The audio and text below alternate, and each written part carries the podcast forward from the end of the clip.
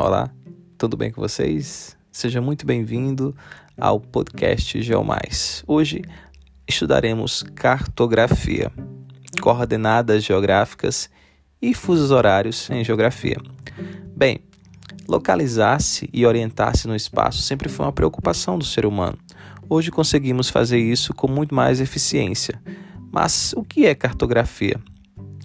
A cartografia é a ciência responsável por pensar, elaborar e estudar os mapas. Coordenadas geográficas. Você sabe o que é? São um conjunto de linhas imaginárias que cruzam o globo terrestre e permitem que qualquer ponto da superfície terrestre seja localizado. Essa grade é composta por latitude, que é um traçado perpendicular, ou seja, horizontal, ao eixo de rotação da Terra. O paralelo ou latitude zero grau corresponde à linha do Equador e divide a Terra nos hemisférios sul e norte. A latitude, portanto, é a medida de distância de um ponto ao Equador e, quanto mais distante desse paralelo, maior é o grau, podendo chegar a 90 graus norte ou 90 graus sul. Longitude. Longitude é um traçado paralelo, vertical, ao eixo de rotação da Terra. O meridiano zero grau é o meridiano de Greenwich, que divide a Terra nos hemisférios oeste, ocidental e leste, oriental. A longitude aumenta à medida que se distancia do meridiano de Greenwich, podendo alcançar os valores de 180 graus oeste e 180 graus leste pontos cardeais. Além disso, os, temos os pontos cardeais, importante sistema de localização no planeta, para nos orientarmos sobre a superfície. Orientar na cartografia é quando se escolhe um dos pontos cardeais para representar a direção da área de um mapa. Os quatro sentidos fundamentais são norte, sul, leste e oeste. Eles muitas vezes podem aparecer com nomes diferentes, como podemos analisar agora. É bem verdade que, além dos pontos cardeais, nós temos os pontos colaterais e também subcolaterais. Mas vamos aos pontos cardeais. Leste é chamado também de nascente ou oriente. Oeste, chamado de poente ou ocidente. Norte, chamado de boreal ou setentrional. E o sul, de austral ou meridional. Ok? Agora vamos para os fusos horários. O que seria fuso horário?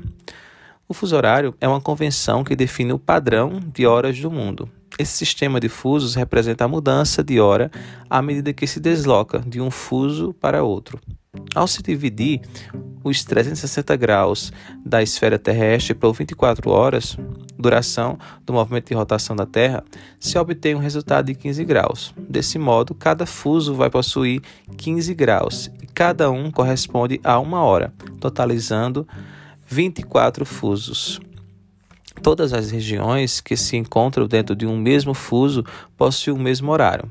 Porém, devido ao fato dos fusos não considerarem as divisões político-administrativas, como países, cidades, estados, entre outros, foram realizadas algumas adaptações para unificar o horário de uma mesma unidade político-administrativa.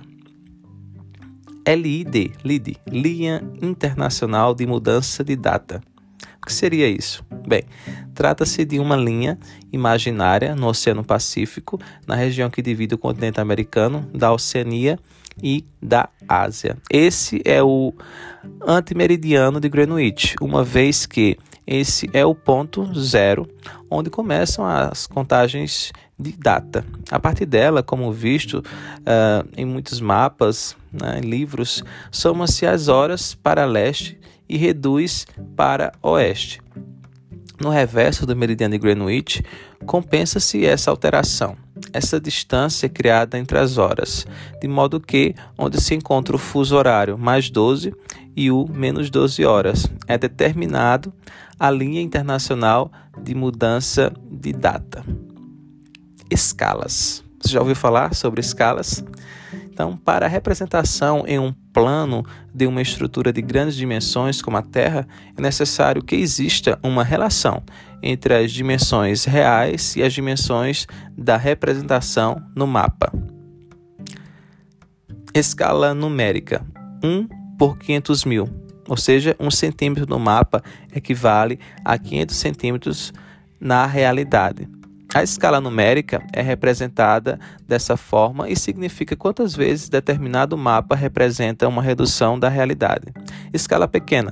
Quanto maior o denominador, menor é a escala. Isso significa que os elementos reais foram muito reduzidos, o que ocorre quando são representadas áreas muito grandes, ideal para representar um mapa do mundo de um país ou estado.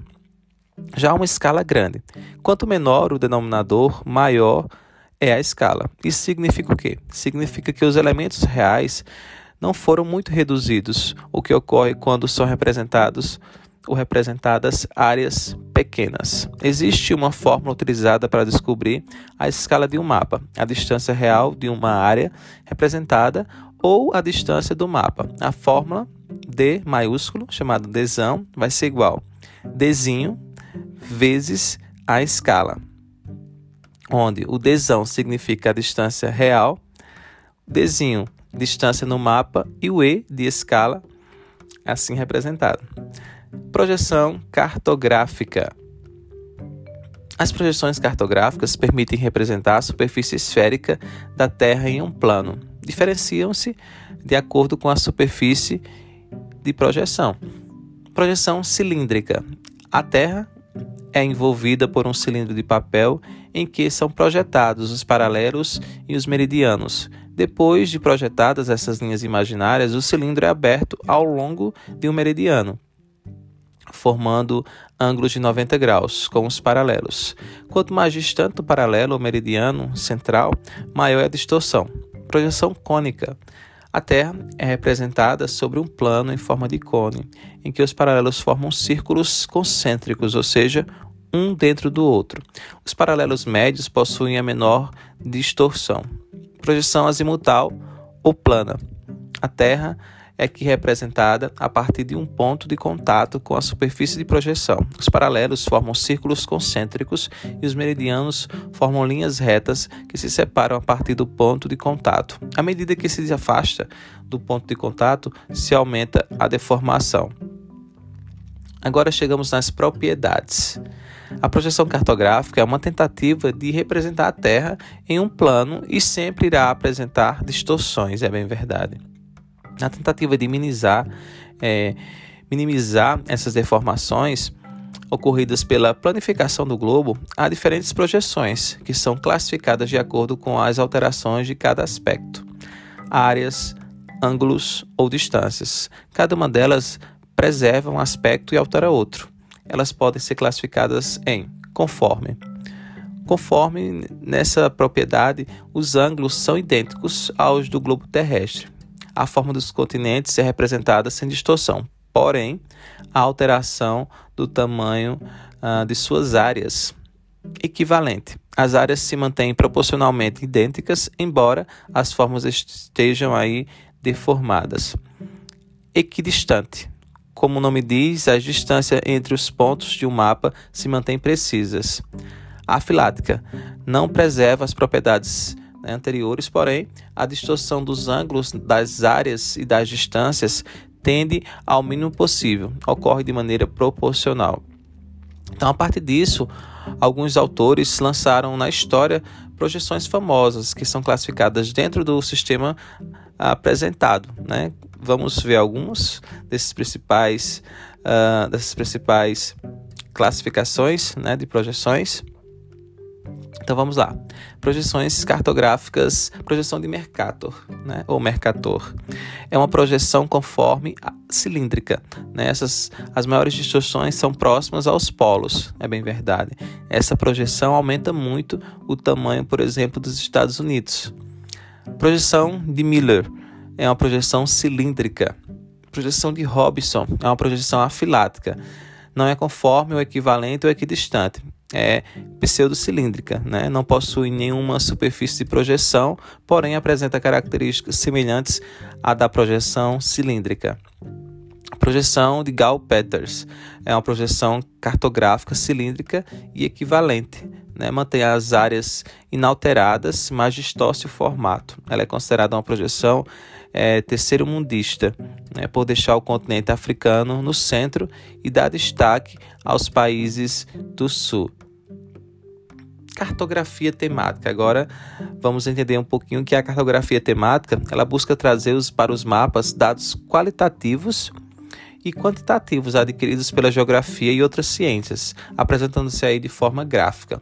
Existe a preocupação de apresentar os dados com a precisão gráfica que cabe à cartografia básica, facilitando a tomada de decisões, a auxiliar na compreensão dos temas né, sociais e naturais que compõem o espaço geográfico. A representação da distribuição de recursos minerais e energéticos no Brasil e a distribuição da população no território brasileiro são alguns dos temas apresentados na cartografia temática.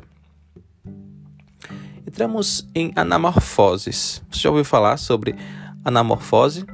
Bem, anamorfose são distorções nas áreas, nas formas, perdão, nas formas e tamanhos das regiões representadas, a fim de representar dados específicos do mapa. Dessa forma, se enxerga ou reduz as regiões de acordo com a proporção dos dados representados. Tecnologias ligadas à cartografia. Cabe destacar o papel das novas tecnologias aplicadas à cartografia, como os satélites e o GPS. Não podíamos deixar de falar também né, dessas tecnologias aplicadas à cartografia. Esses instrumentos possibilitam a coleta e o processamento de informações como nunca visto antes. E aí aplica-se aqui é, o sensoramento remoto, que é a obtenção de imagens a partir de sensores acoplados nos satélites ou aviões, por exemplo. É a captação e registro de imagem a longa distância. Pode ser obtidas imagens de florestas, cidades, nuvens, entre outros. E o sistema também de posicionamento global, o GPS, né, que foi desenvolvido na época da Guerra Fria. Então, o GPS aponta com precisão a localização de um objeto ou pessoa. Entre suas utilizações se encontra o direcionamento em ruas e rodovias quando instalado em automóveis. Então, esse foi um resumo do conteúdo da cartografia, né? as coordenadas geográficas, fusos horários e a sua importância. Então, espero que vocês tenham gostado. Até o nosso próximo encontro. A gente se vê e ouve em nosso podcast. Eu espero você. Até lá.